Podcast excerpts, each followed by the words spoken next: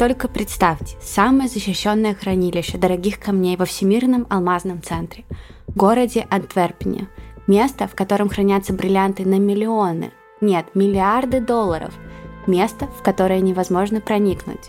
А что если можно? Что если совершить самое крупное ограбление алмазов в мире? Сегодня я расскажу вам историю, похожую больше на голливудский фильм, чем на реальность. Историю, в которой ловкому преступнику и его банде экспертов удалось провернуть дело века, украсть бриллианты на сумму 100 миллионов долларов из самого неприступного сейфа во Всемирном алмазном центре в Антверпене. Сегодня ты порадуешь меня. Я очень люблю такое. Всем привет! Это подкаст «Тут такое дело». Меня зовут Маша. А меня Даша. Мы напоминаем вам, что наш подкаст выпускается исключительно в развлекательных целях и предназначен только для лиц старше 18 лет. Мы также не рекомендуем слушать наш подкаст людям с повышенной чувствительностью, так как мы с Дашей обсуждаем все детали преступлений, ничего не скрывая. А еще мы, как всегда, за взаимное уважение, активное согласие, ненасилие и соблюдение законодательства – мы не поддерживаем распространение насилия, не одобряем преступников и их преступления, даже если иногда и говорим про них в шутливой форме, и надеемся, что и вы тоже. Сегодня я расскажу вам историю, которую я ну, очень давно хотела рассказать. Это одна из самых красочных историй из всех, что я рассказывала. Даже эм, красочнее операция Одесса? Ну, наверное, на том же уровне, потому что представить действия преступников было очень легко. Это правда похоже на голливудский фильм. В интернете эту историю вообще сравнивают с «11 друзей Оушена». Это мой самый любимый фильм. Она Я обожаю «11 друзей Оушена». Класс. Супер похоже. Вообще. И чтобы эту историю прочувствовать на 100%, нужно создать себе правильное настроение. Неважно, устраиваетесь вы поудобнее на диване, одеваетесь потеплее на прогулку с любимой собакой, готовите что-то прибрать дома или собираетесь продуктивно поработать под наши с Дашей голоса. А мы знаем, что вы так делаете. Да, чтобы на 100% окунуться в атмосферу выпуска, нужно создать правильное настроение. В сегодняшней истории у нас будут итальянские мотивы. Потому что кто еще мог решиться на ограбление века, как не сицилиец по имени Леонардо Натарбатолло? Ого, еще одни красивые имена опять. А создать итальянское настроение и собрать эту корзину нам поможет спонсор этого выпуска онлайн-магазин «Самокат». Только представьте, включаете вы наш выпуск, а рядом горячая пицца Маргарита в коллаборации «Самокат» со знаменитой пиццерией «Зотман», сыровяленые колбаски, твердый сыр Палермо – и мягкий сыр строчителло со свежими помидорами и итальянскими травами. И все это с любимым холодным напитком или кружечкой чего-то теплого. Если уж на Сицилию у нас поехать не получится, то благодаря самокату поужинать в Италии точно получится. Мы с Дашей очень любим самокат и пользуемся их приложением регулярно, особенно часто мы заказываем продукцию собственного бренда. В линейке товаров есть все, что нужно для ежедневной жизни – молоко, выпечка, сладости, бытовая химия. Выпечка и сладости — это то, что нужно для ежедневной жизни мне. Сто процентов. Но также в линейке есть и продукты менее распространенные, но всеми любимые. Век чиз, макароны без глютена, растительное молоко, фруктовые чипсы и другое. Особенно радует, что во всех продуктах бренда «Самокат» хороший состав, без искусственных ароматизаторов и консервантов. Специально для наших слушателей самокат подготовил промокод «Дело20» на скидку 20% для новых клиентов на первый заказ от 800 до 3000 рублей.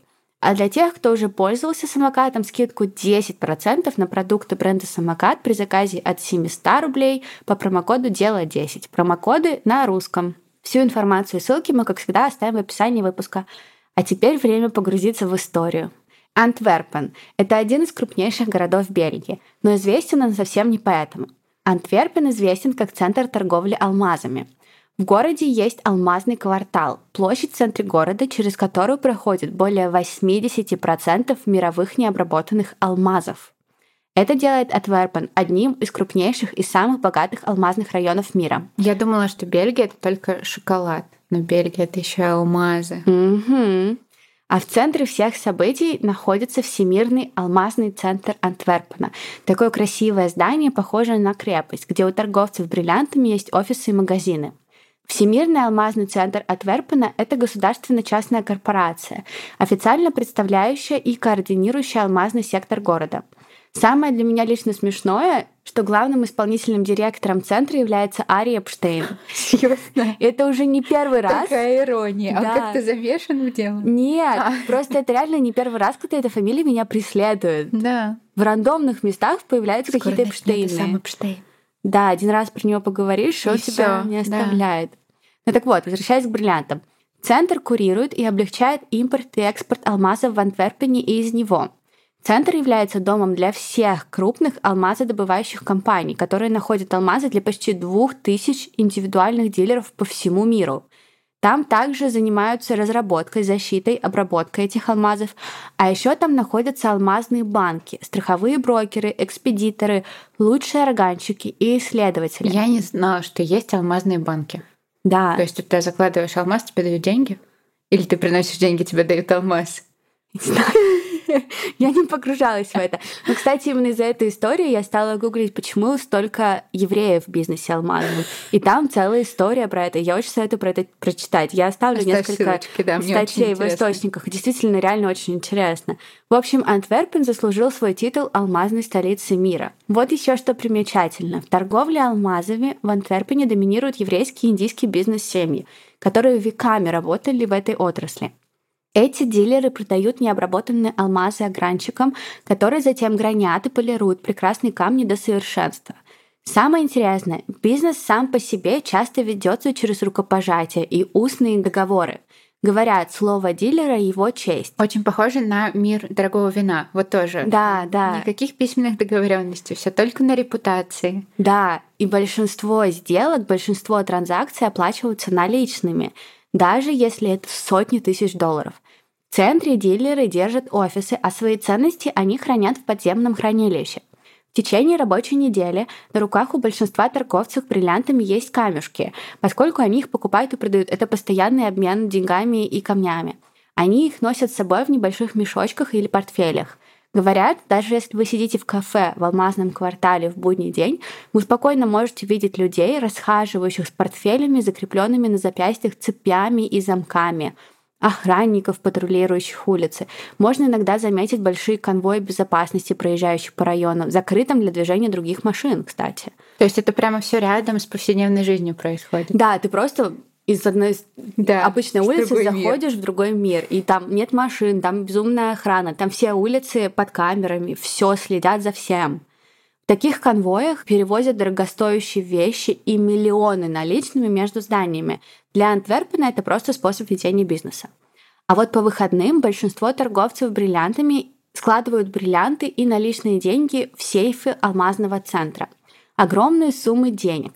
Из-за того, что в центре циркулируют огромные суммы денег и огромное количество дорогостоящих бриллиантов, центр поставил самое охраняемое современное хранилище.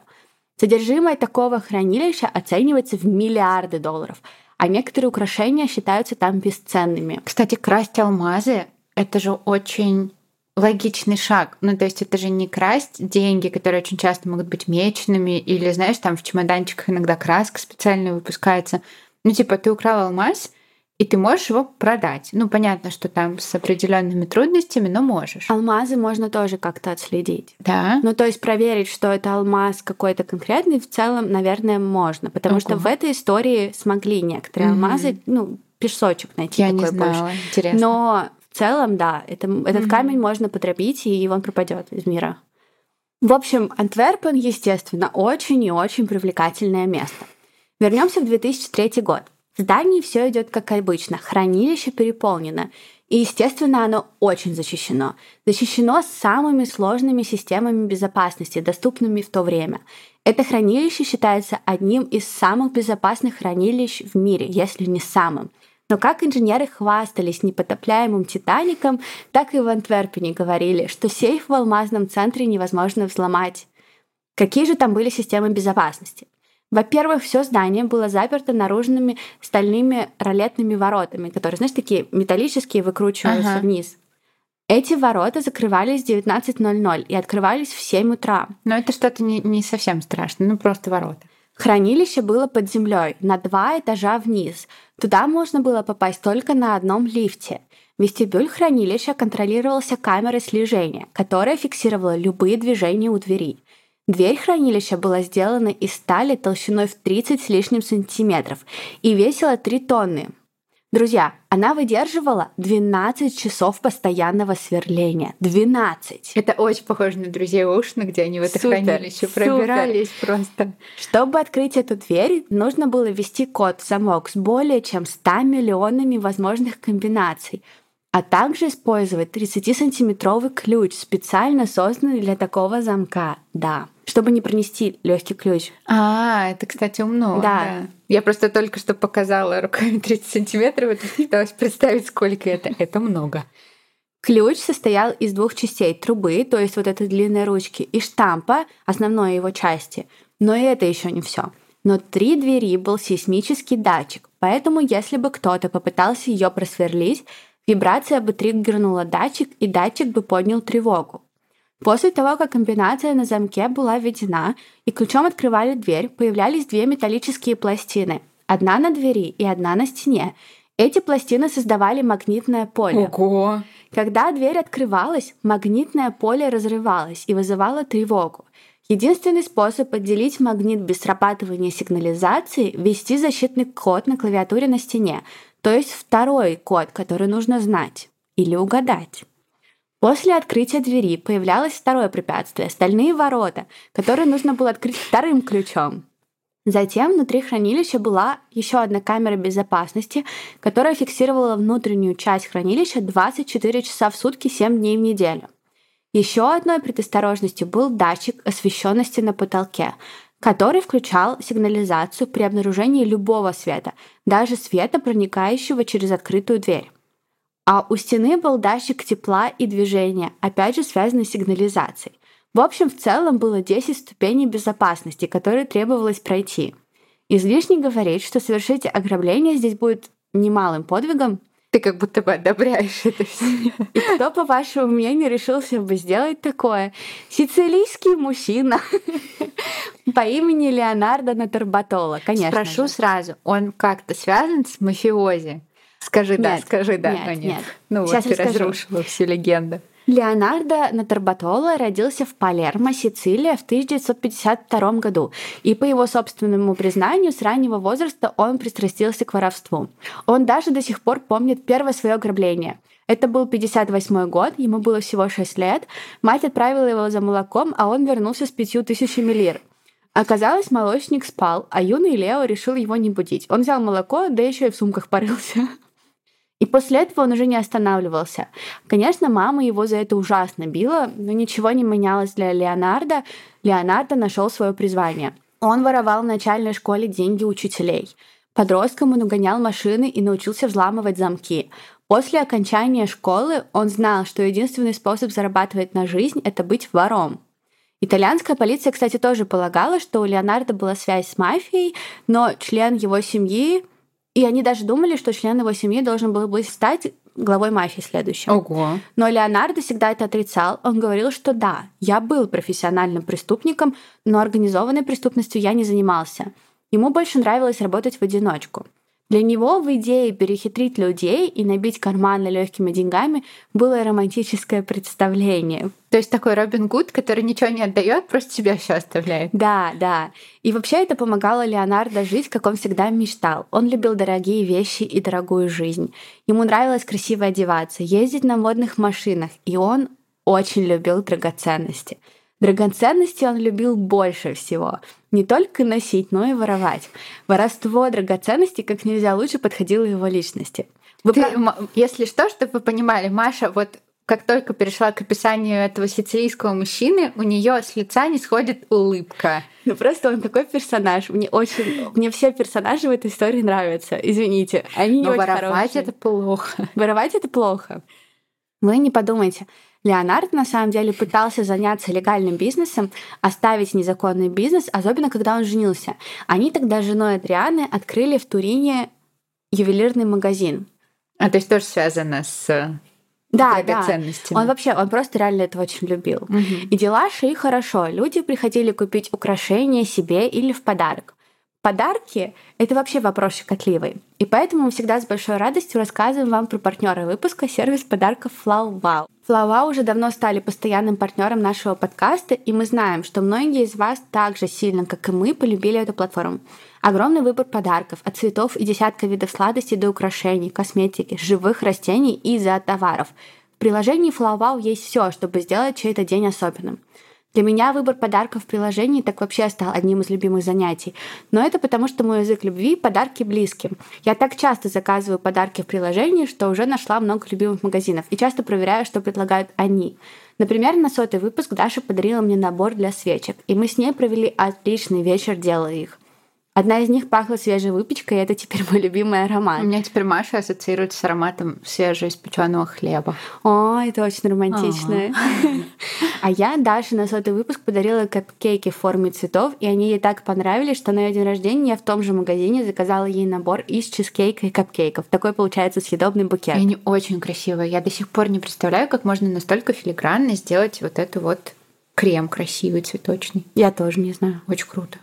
А еще благодаря Флауау можно сделать подарок близкому человеку в другой стране или другом городе. Флауау работает в 950 городах мира. Выбирайте подарок по душе, оформляйте заказ, а если не знаете адрес получателя, то с международной доставкой тоже работает опция доставки по номеру. Просто укажите номер получателя, и курьер свяжется с ним и уточнит адрес. Недавно мы делали так сюрприз подруге в Ереване и хотели заказать ей зефирные тюльпаны, она их очень любит.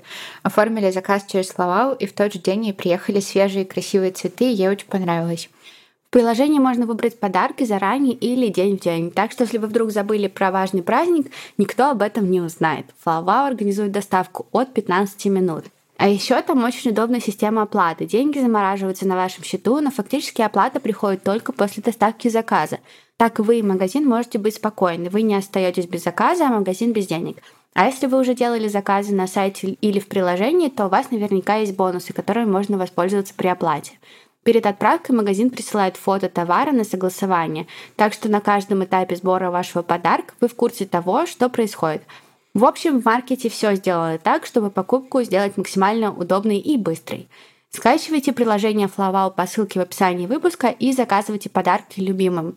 Будь то важный праздник или просто желание порадовать близких и друзей, в приложении вы всегда найдете подходящий вариант.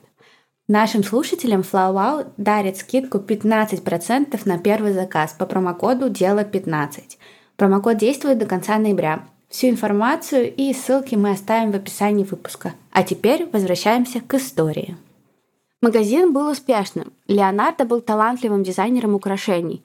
Но как бы он ни старался, это не было его страстью.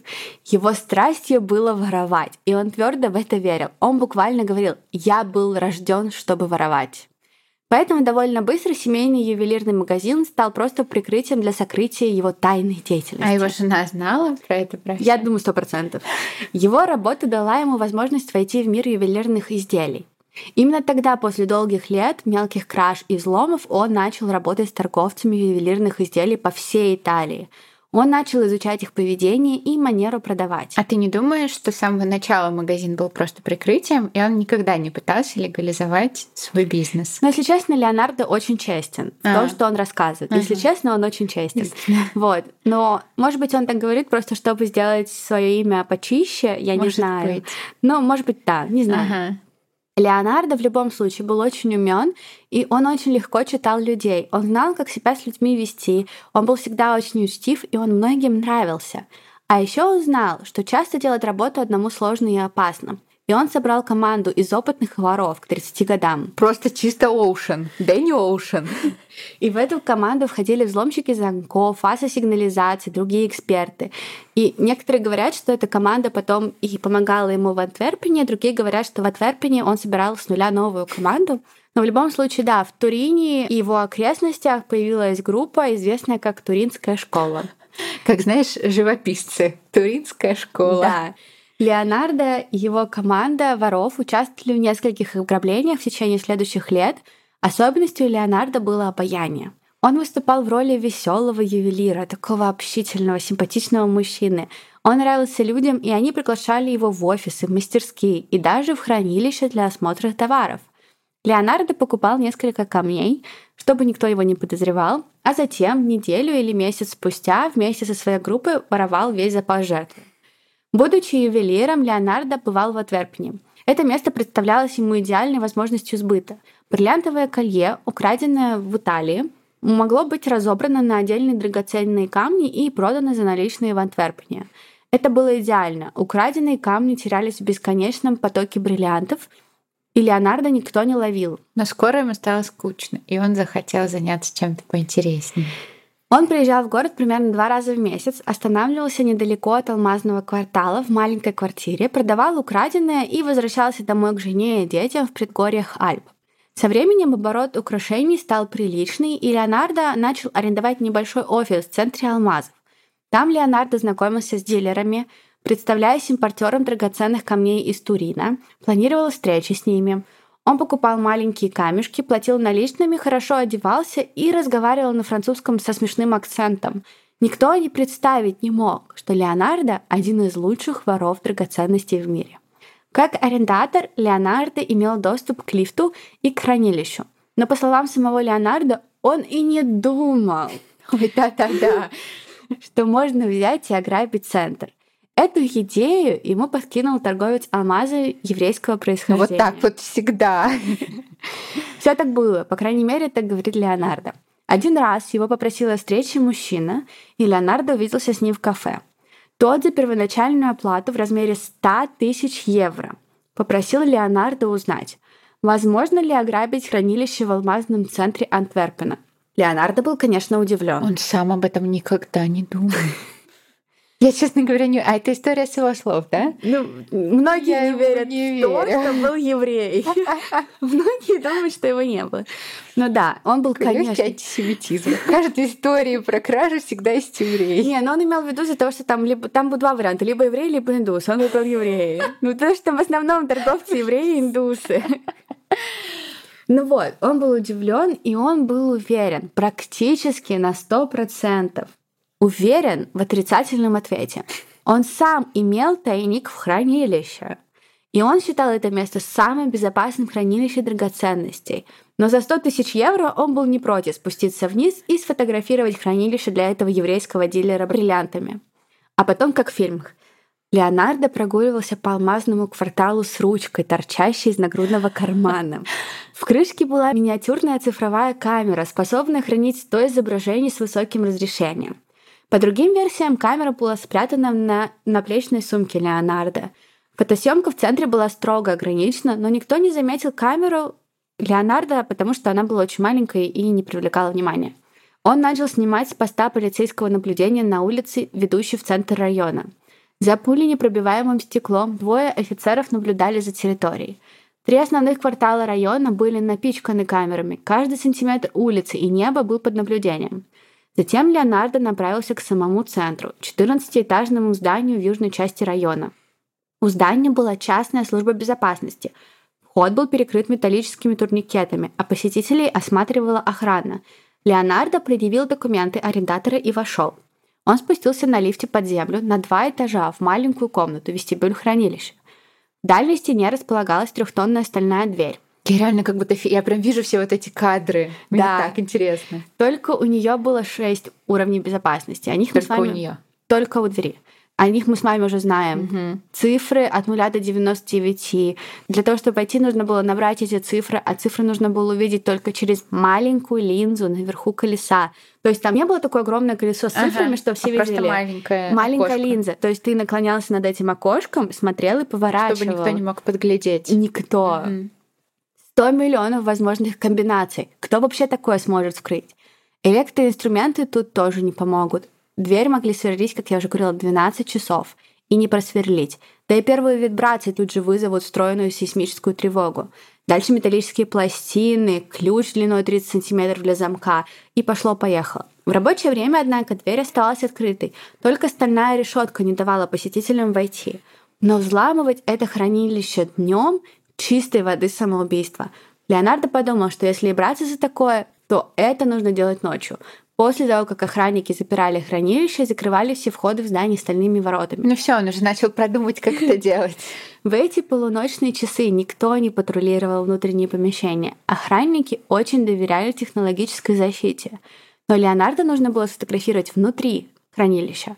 Он нажал на кнопку на стальной решетке. Охранник взглянул на видео, узнал Леонардо и дистанционно открыл стальную решетку. Леонардо вошел в хранилище. Было тихо. Его окружали толстые бетонные стены. Помещение было оборудовано датчиками движения тепла и света. Камера слежения передавала его передвижение на пост охраны. Все было записано на видеопленку. Сами сейфы были сделаны из стали и меди, и для их открытия, для каждого, требовался ключ и комбинация. А, то есть не просто комбинация, еще и плюсом. Ключ. Да. Угу. И в каждом ящике было 17 576 возможных комбинаций. Леонардо открыл и закрыл свою коробку, сделал несколько движений и вышел. Хранилище было одним из самых трудных мест для взлома из всех, что он когда-либо видел. Он позвонил продавцу бриллиантов и сказал, что ограбление невозможно. Он передал фотографии в качестве доказательства и подумал, что на этом все и закончится. Но через пять месяцев этот продавец позвонил ему с просьбой встретиться по такому-то адресу за пределами Антверпена. Это был заброшенный склад. Торговец ждал там Леонардо, и он был не один. С ним были люди. А еще на этом складе стояла массивная конструкция, покрытая черным пластиковым брезентом. Это была имитация хранилища. Да, когда Леонардо зашел внутрь, он смутился. Казалось, он стоит в вестибюле хранилища. Это была точная копия хранилища алмазного центра. Все, абсолютно все было таким же. Торговец реконструировал хранилище на основе предоставленных Леонардо фотографий. Все это казалось нереальным. Внутри фальшивого хранилища Трое итальянцев вели тихую беседу. Дилер представил их Леонардо, но он не назвал их имена, только прозвища. Это просто как фильм. Был гений.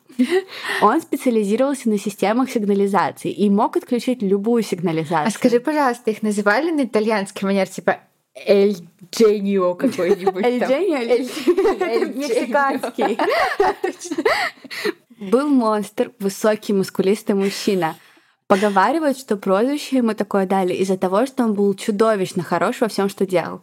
Он был опытным взломщиком замков, электриком, механиком, водителем и обладал огромной физической силой.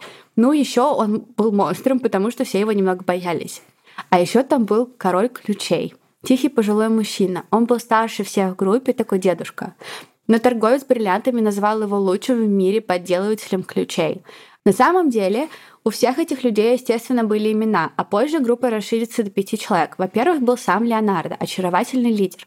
Потом был Элия де Анорио, гений, мозг группы.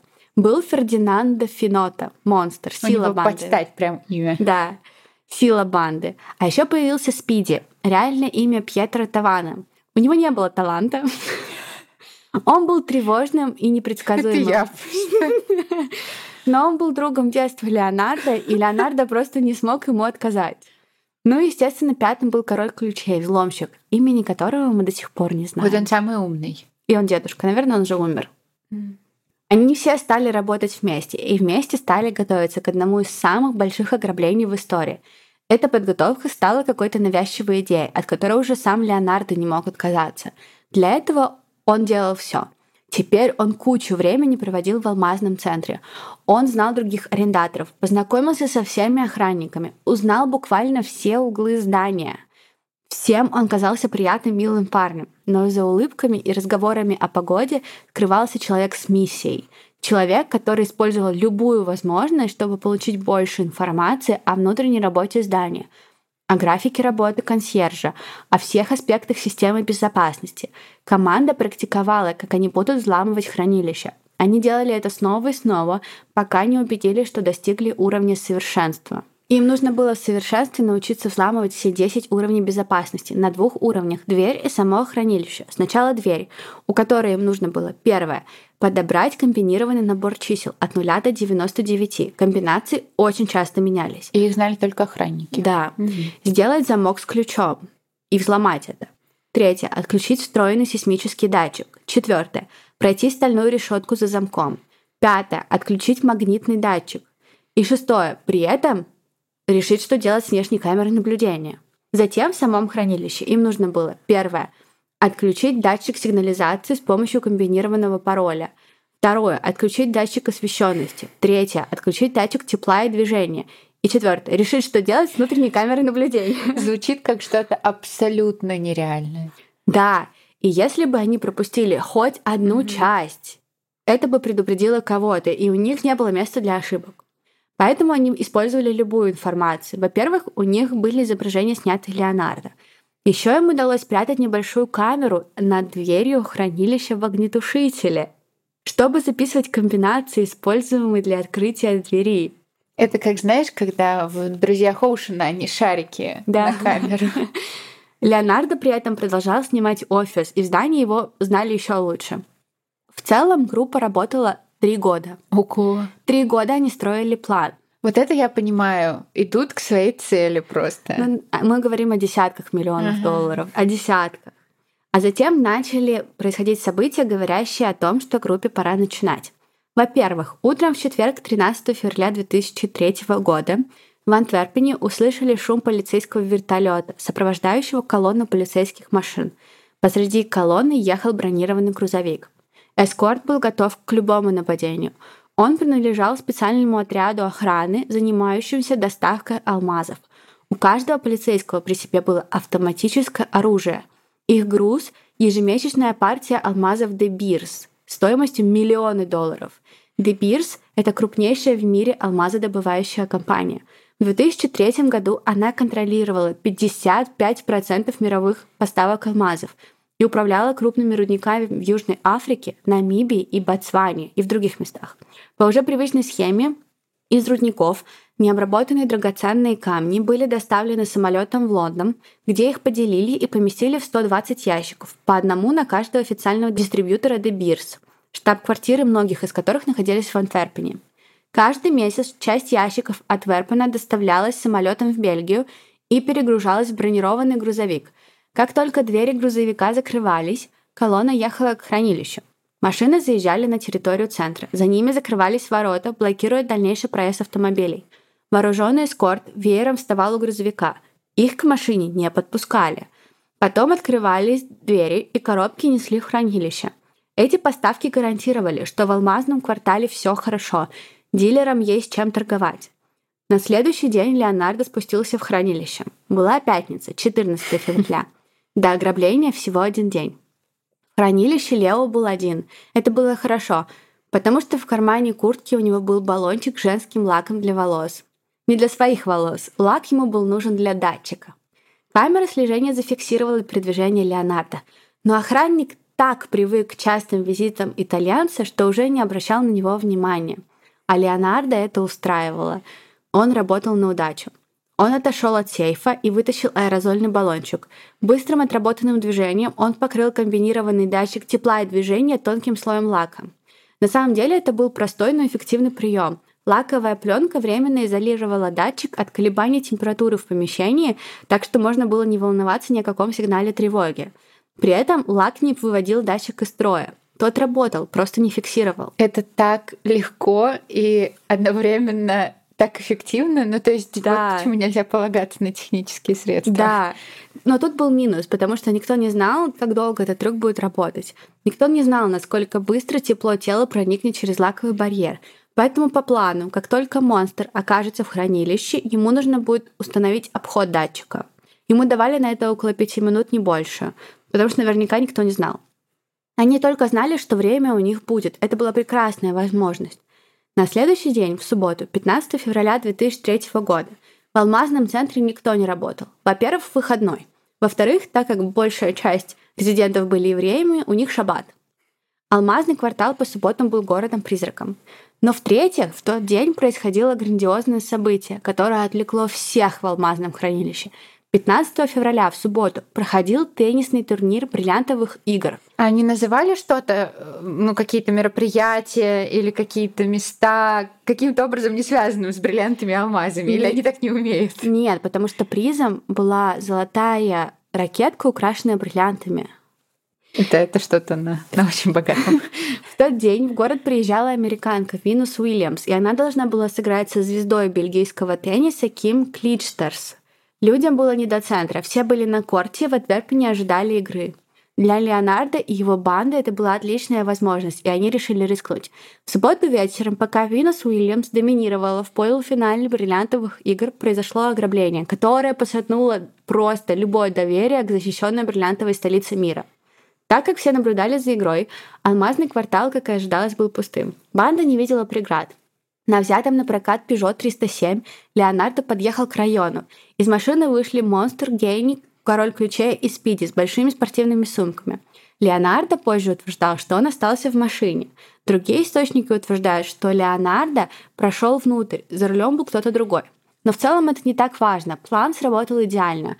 Полицейские, которые патрулировали улицы, смотрели теннис. Получается, ни на технические средства нельзя полагаться, ни на человеческий фактор. Все может подвести. Да, но потому что люди очень полагаются на технические, и да. поэтому тогда теряют какое-то самообладание, что ли, да. над собой, угу. теряют какую-то выдержку. И контроль, да. И контроль, да. Вот, контроль, это слово я искала.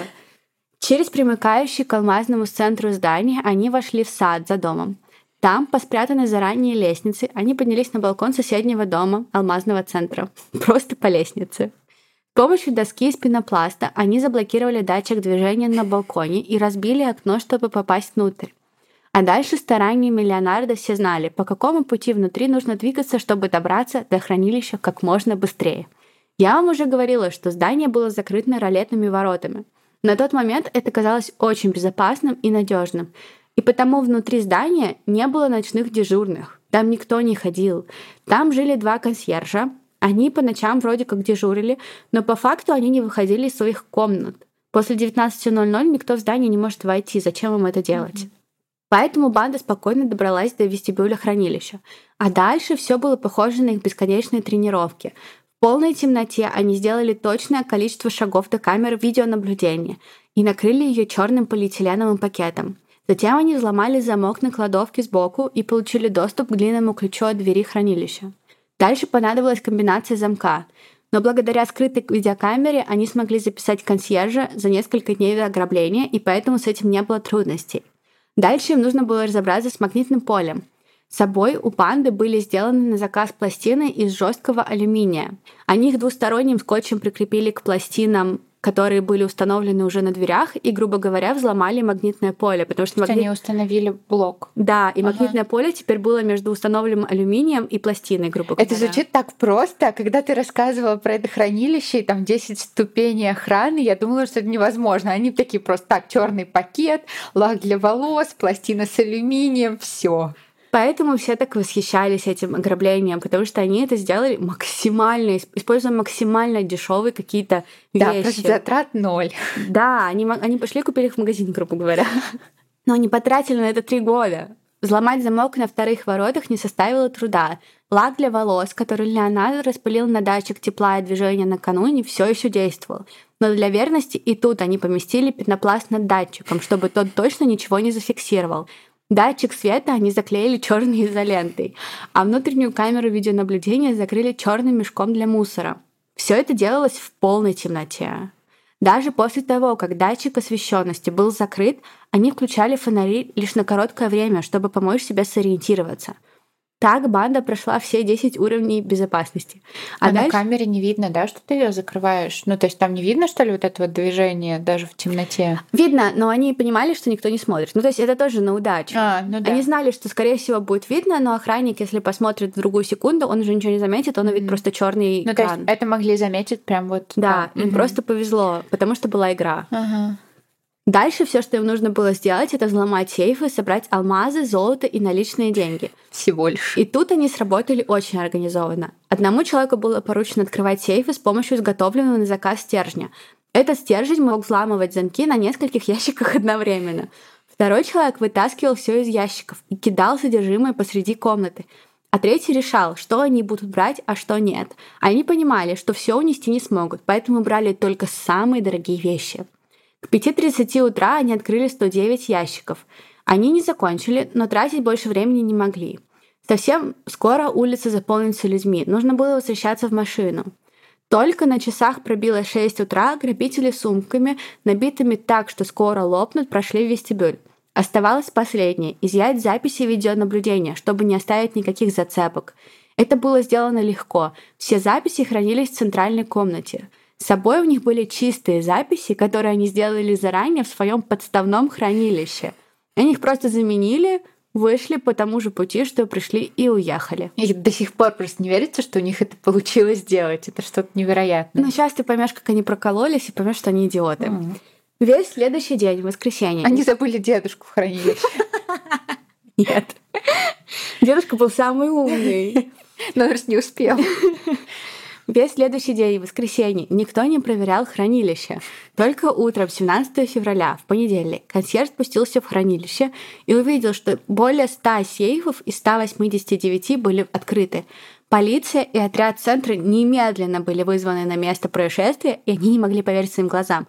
На полу валялись пустые шкатулки с драгоценностей, бумаги, полиэтиленовые пакеты, какие-то вещи. Один следователь увидел бриллиантовый браслет стоимостью 35 тысяч евро, который просто валялся на полу. Для грабителей это не было ценной вещью, и они его просто оставили. У всех был шок, все думали, это хранилище неприступно. Полиция позвонила в охрану взломанного хранилища и спросила о состоянии системы безопасности. Оказалось, что сигнализация все еще активирована, не было никаких сбоев. По камерам наблюдения они видели, что хранилище заперто и находится в безопасности. И это было супер странно, учитывая, что в этот момент следователи стояли внутри захламленного хранилища с открытой дверью. На стальной двери хранилища не было ни единого признака взлома.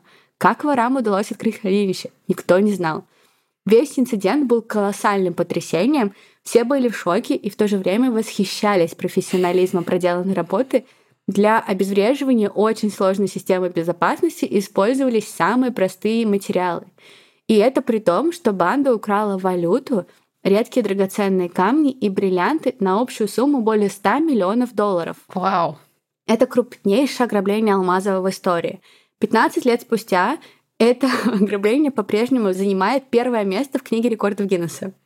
Однако члены Diamond Squad, вот этой вот организации, которая занималась охраной в здании в алмазном uh-huh. центре, считали, что это была консервативная оценка, поскольку фактически стоимость украденных товаров приближалась к 400 миллионам долларов. Однако сам Леонардо утверждает, что они украли всего на 20 миллионов долларов, но ему говорить-то, конечно, выгодно. Жертвы при этом потеряли все. Для очень многих это были сбережения или, что хуже, реликвии сентиментальные – например, сохраненные во время Холокоста. Это были семейные бизнесы, а страховые компании, на них обрушились бесконечные претензии, огромное количество выплаты. В алмазном квартале все поменялось в тот день. Лучше не становилось, потому что у полиции не было зацепок. Они знали, что имеют дело с профессионалами, но как им было собрать доказательства? Поверхность сейфов специально была сделана из материала, на котором не оставались отпечатки пальцев. То есть они сами себе вырыли могилу. Какие-то размытые отпечатки на большой стальной двери они нашли, но эти отпечатки могут принадлежать любому дилеру центра. Но одно они знали точно. Ограбление было внутренней работой. Это подтверждалось осторожным способом взлома. Пока все это происходило, Леонардо и Спиди уже были в дороге. Они собирались доехать до Франции, а там жечь оставшийся от ограбления мусор на заброшенном складе. А другие члены банды в чемоданах везли украшения в Италию. По дороге Спити очень волновался. Поначалу это были просто нервы, но потом у него началась реальная паника. Он переживал, что полиция их остановит и увидит мусор. Он был уверен, что за ними уже идет погоня. Спиди хотел, чтобы они выкинули мусор как можно скорее, и он так нервничал, что не на шутку пугал Леонардо. А какой мусор? У них был разный мусор, там, перчатки. А, я поняла. Но опять же, они даже какие-то камешки выкинут, типа мелкие, они не заметили Жесть. их. Да. В общем, Спиди нервничал так, что не на шутку пугал Леонардо. Поэтому тот решил от греха подальше согласиться. Он съехал с шоссе, и как только остановился, Спиди выпрыгнул из машины, схватил мешок с мусором и выкинул его. Они и не знали, что это была частная территория, и принадлежала она Августу Ван Кэмпу. Если бы Леонардо знал, он бы никогда не позволил Спиди так делать. Да и вообще, когда Леонардо вышел из машины, он пошел за Спиди и перепугался. У того началась полномасштабная паническая атака, он разбрасывал мусор по земле, вырвал ленту из видеокассет, разбросал ее по деревьям, Спиди рвал бумажки, деньги, разбрасывал это все. Он даже раскидал часть добычи, мелкие бриллианты, и втоптал их в грязь во время истерики. Тут уже Леонардо запереживал, вдруг их кто заметит. Он затолкал Спиди в машину, пока их никто не увидел. По поводу мусора он не переживал. Он думал, это достаточно изолированное место, и решил, что он отвезет Спиди, а потом вернется, соберет мусор и сожжет его.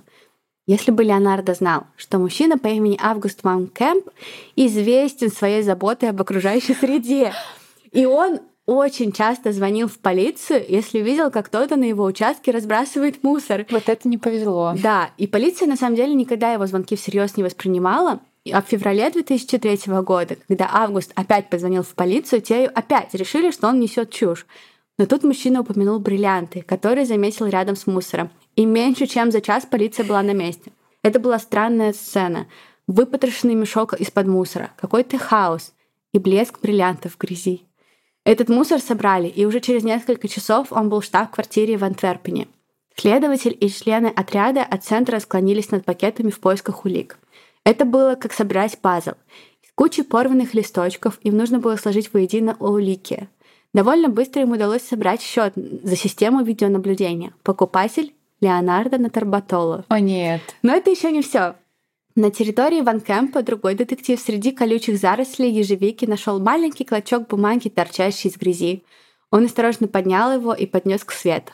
Это была визитная карточка с адресом и номером телефона Элио де Анорио. А зачем это выкидывать? Это же можно просто сжечь. Ну, они планировали сжечь это где-то во Франции. А. Просто Спиди психанул и испугался, что их по дороге остановят и все это найдут. Тогда Элио де Анорио, итальянцы эксперта по электронике, ранее судимого за серию ограблений. А еще там нашли всякие недоеденные бутерброды с солями и упаковку с солями, антипаста итальяно. Это важно. Окей, okay. я думала, ты просто решила нам добавить перчинки. Нет.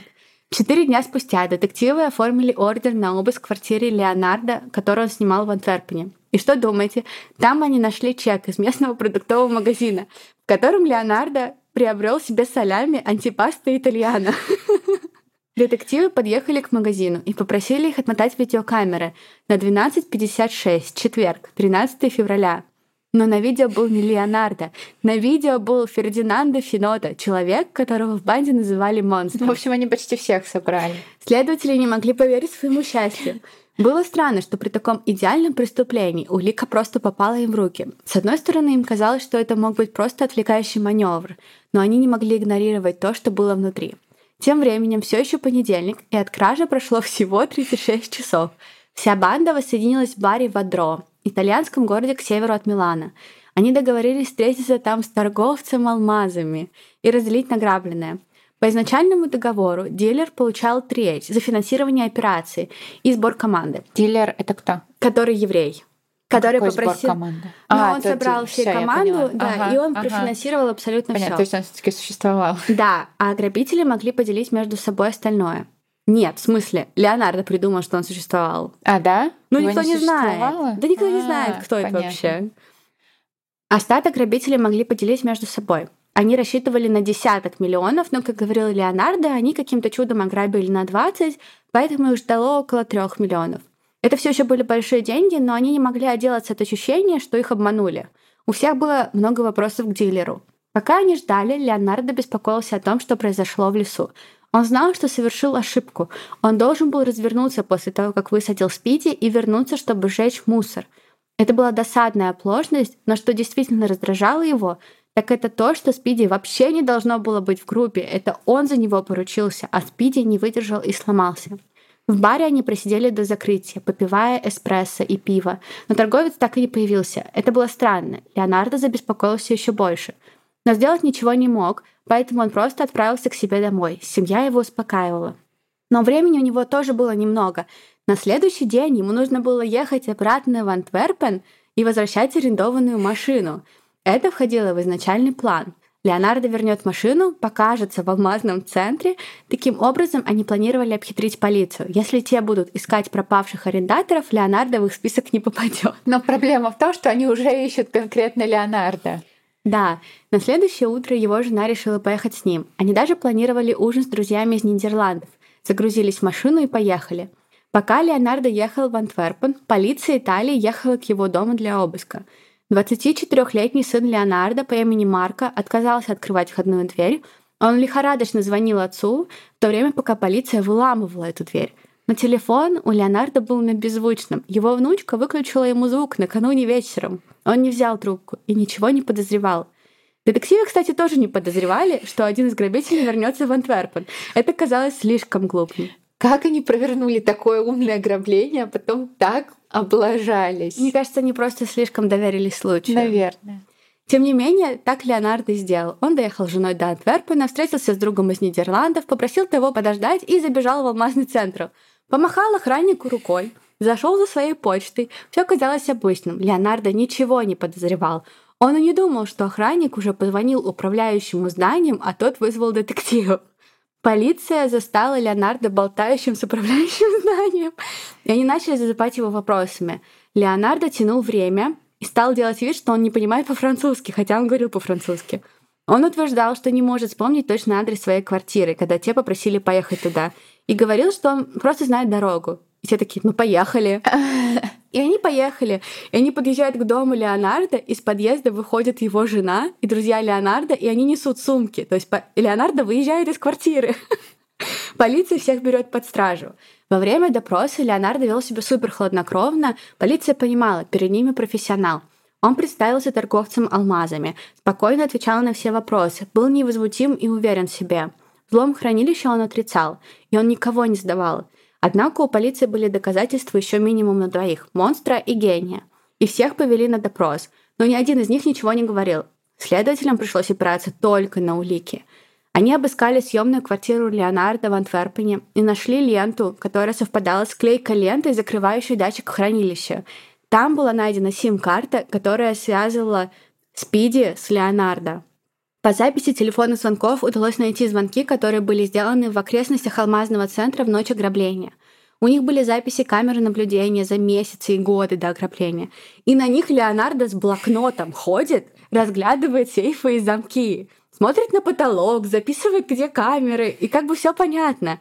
Но все это не меняло поведение Леонард. Его допрашивали 8 часов, и он ничего не рассказал. Полиция говорила ему, что они за всей бандой следят. Показали ему фотографию монстра. Леонард даже не вздрогнул. Казалось бы, такое умное преступление, и так глупо попались. Но даже тут грабители продумали ход. Потому что что это за план, если вы не продумаете оценку связанного с преступлением риска? В Бельгии нет материального наказания в размере украденной стоимости. То есть суд не может вас обязать вернуть украденное материально. При этом кража остается кражей. Украли вы плюшевого мишку или бриллианты на 100 миллионов долларов – за воровство максимальное наказание 5 лет лишения свободы. Ну, то есть у них риски были прям совсем минимальные. Даже если их поймают, они 5 лет отсидят, даже меньше, может быть, выйдут по удою, будут всю оставшуюся жизнь жить роскошно. Да, Леонардо по итогу 3 марта 2005 года приговорили к 10 годам двойной срок из-за того, что считалось, что он был вдохновителем операции. Элио де Анорио, гений, отрицал свою причастность к ограблению, но его отпечатки пальцев были обнаружены на ленте внутри хранилища, которое использовалось для открытия датчика. Его приговорили к пяти годам. Монстр Фердинандо Финота владел недвижимостью во французской ривьере. Полиция нашла пару 100-долларовых банкнот, которые можно было отследить до хранилища. Его арестовали в Италии в ноябре 2007 года и приговорили к пяти годам лишения свободы.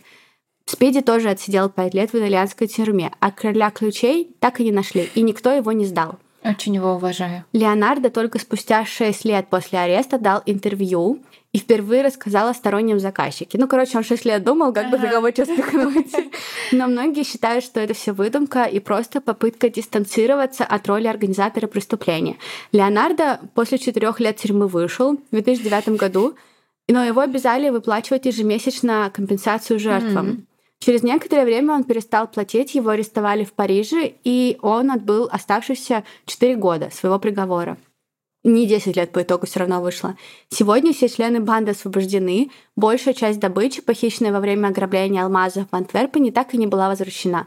Леонардо Натербатоло гордится своим статусом главаря ограбления века. Леонардо хоть и говорит, что награбленного было на 20 миллионов, с этим никто не согласен. По счет полиции центра 100 миллионов – Многие верят в то, что ворам сошли с рук миллионы. Леонардо отказывается говорить о том, что случилось с товаром, грубо говоря. После тюрьмы он вернулся в Турин. Ему сейчас за 70. Говорят, он управляет небольшой ювелирной фабрикой. До сих пор не ясно. Просто для себя. Да, да. Но до сих пор не ясно, где бриллианты и как грабители смогли их отмыть. Ну как он отмывает через свою эту ювелирную штуку? Как они смогли отмыть? Закончить этот выпуск хочу цитаты Леонардо из интервью 2006 года. Он сказал, «Вы знаете, о чем я мечтаю? Не об алмазном центре. Я хочу пачку сигарет, наполненную бриллиантами. Если бы у меня такое действительно было, я бы жил спокойно.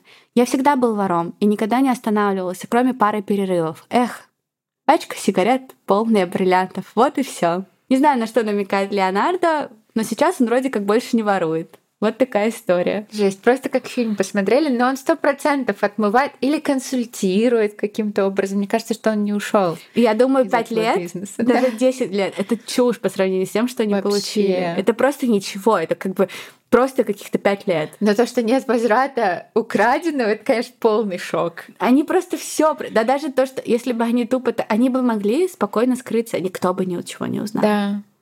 Ну, может быть, отмотали бы, увидели ли она с блокнотиком, но целом им сказал, ну да, где доказательства. Очень интересная история. И у меня реальное ощущение, что 11 друзей Оушена вдохновлялись вот этой вот историей. По-моему, фильм вышел раньше этой истории. А, да? По-моему, да. Я, кстати, хотела а сказать, может быть, что... это они посмотрели и такие, так. Какой-то еврейский заказчик. Так полюбил этот фильм. Может быть, это была ты? Ты и твои еврейские корни? Да, да, да. В общем, история мне это очень понравилась, я ей безумно вдохновилась. Надеюсь, что она понравилась вам тоже. Нам она очень понравилась, и вот это вот настроение такое безумное, немножко итальянское. Не забывайте про партнеров этого выпуска. Мы всю информацию оставим в описании эпизода. Если у вас такое же безумное настроение, то не сдерживайте, закажите себе что-нибудь вкусненькое. Да, пиццу Зотман, например. Я обожаю Зотман. Теперь я очень хочу, что ты сделала. Всем хорошего дня, вечера или утра. Пишите, что вы думаете об этом выпуске, и увидимся в следующем эпизоде. Всем, Всем пока! пока.